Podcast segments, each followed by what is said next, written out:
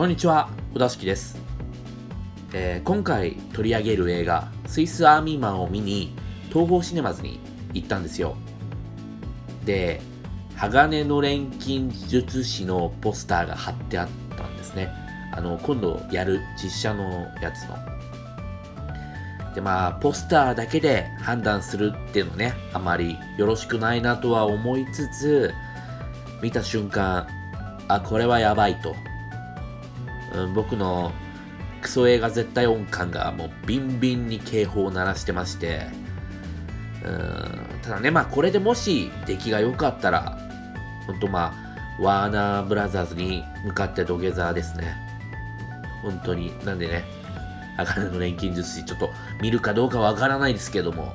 えーどう、どういった出来になるのかっていうのは気になります。ということで、始めていきましょう。小田式映画。今回取り上げる作品は、スイス・アーミーマンです。ハリー・ポッターシリーズなどのダニエル・ラドクリフが主人公である死体を演じ、ラブマーシー終わらないメロディーなどのポール・ダノと共演した異色作。無人島で遭難した青年が死体と共にサバイバルして我が家を目指す型破りな冒険を滑車する。ということなんですが、この作品紹介文、まあ、シネマトゥデイさんのやつなんですけど、まあ、間違ったことは何一つ言ってないんですね。うん。なのに、この作品のことを何も紹介してないに等しいという、えーそういう紹介文になってるんですよね。まあ、要はこの作品結構ネタバレ厳禁な映画なんですよ。でも、ネタバレしないとこのスイスアーミーマンのことは何も語れないとも思います。なんでまあ、いつもそうなんですが、今回もネタバレ全開でいきたいと思います。まあ、まず本編の話に入る前に、この映画の配給会社のことを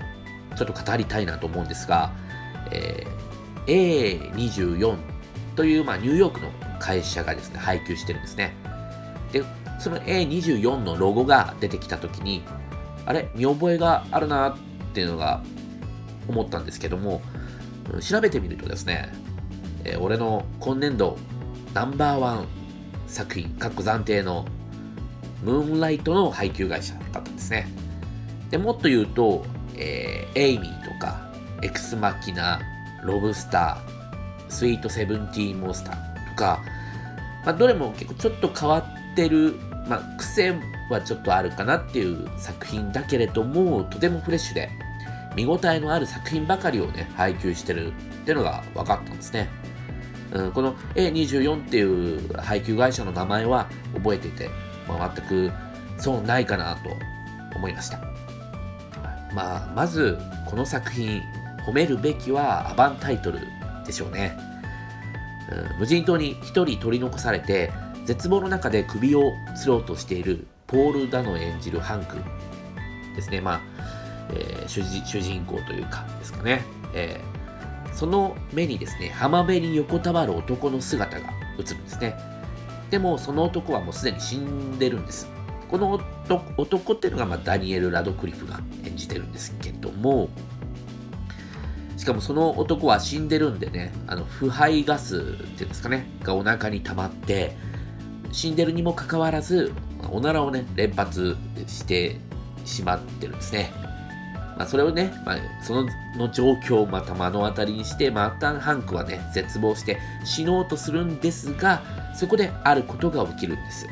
うん、ここはね、あの、まあ、実際、本当に見なきゃわからないっていう、そういう描写になってると思うんですけども、でね、すごい、あの、生かした音楽に乗せて、タイトルがバーンと出るんです。で、この映画、音楽もすごくいいんですけど、でもそのタイトルの、ね、出方が本当にかっこいいし、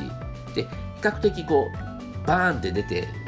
あのーその出てる時間がね、短いんですよね、タイトルの出てる時間。うん。なかなかとこうタイトルをバーンと出して、こう、越に行ってる映画とか、まあね、見受けられますけど、このあっさりした感じっていうのが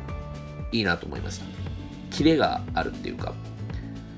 まあ僕のね、持論にタイトルの出方がいい映画は全体を通していい映画であるっていうのがあるんですがこの映画のタイトルの出方は本当に素晴らしいですね、えー、ヒメアノールとかもタイトルの出方すごく良かったと思うんですがあれもあの映画もねやっぱり全体を通して傑作ですからね。で結局死体なので引きずりながら、まあ、なんとか助かろうと。ハンク君はまあ森の中を進んでいくんですが意外と早い段階で、えー、ラドクリフ、まあ、死体ですねが喋り出すんですよ。僕は、まあ、全く、まあ、喋りもしない死体と一緒に過ごす映画なのかなと見る前は思ってたのでまあちょっと意外だったっていうかまあ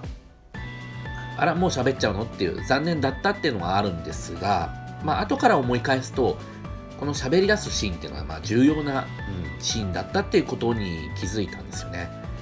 まあ、注目すべきは最初は死体が自分から喋り出したということではなく、まあ、ハンクが言ったことを復唱させているっていうことですね、まあ、これは、えー、後ほどちょっと語るとして、えー、この映画は登場人物は、まあ、ポール・ダノとダニエル・ラドクリフの、まあ、ほぼ2人だけなんですが近年稀に見る美しいラブシーンがあるんですよね。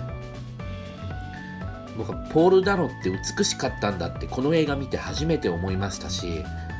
撮り方もですねカット割りが結構細かくてなんか監督が CM 出身っていうのを聞いたんですがで、まあ、色使い光の使い方とかもすごく綺麗なんですよね。エンドロールで確認したんですけどこの映画もムーンライトと同じくカラーリストが参加してました。カラーリストっていうのは、まあ、撮影した映像に後から色を付け加える人のことですね。で、まあ、勃起コンパスっていうね、パワーワードを生み出した功績も忘れてはいけません。まあ別にそんなワードがね、作中に出て出てきたわけではないですけども、まあね、とにかくね、ダニエル・ラドクリフの勃起コンパス、素晴らしかったですね。うん、まあ海面体どうなってんだよってくらいに動いてます。このスイスアーミーマン、一言で言い表すのはとても難しい映画です。ラブストーリーでもあるし、青春映画でもあるし、孤独についての映画でもあります。同性愛要素もありますしね。しかも、作中、まあ、明快な何か回答が用意されているわけでもないので、まあ、これは解釈はね、おのおのがすればいいとは思うんですが、えー、まあ、話変わって、僕は結構大きくなるまで熊のぬいぐるみといつも一緒にいたんですよ。で、その熊のぬいぐるみと普通にね、会話もしてたんですね。名前はね、くまちゃんって言って、まあ何のひねりもない名前なんですが、うんまあ、くまちゃんは僕の弟でもあり、親友でもあり、まあ、一番の理解者でもあったんです。イマジナリーフレンドという言葉を知ったのはそれからずっと後のことです。ピクサーのインサイドヘッドでビンポンっていう空想の友達が出てきたんですけど、それで知ったんじゃないかな。くまちゃんは、まあ、要は僕のイマジナリーフレンドだったんですね。そして、まあ、ハンクにとってのそのラドクリフ君演じる死体もそうだったんじゃないかっていうのがまあ、僕の解釈です。最初に死体が喋った時、ハンクの言葉を復唱させている描写があるんですが、それはハンク自身が作り出した言葉だったからじゃないかなと思うんですね。で、だんだんとただの死体が、まあ、メニーという人格を持っていく。で、僕が、まあ、熊のぬいぐるみに人格を与えたみたいに、ハンクが、まあ、メニーという人格を作り出してる。ハンクは母親亡くして、まあ、父親にはね、低能って罵られて、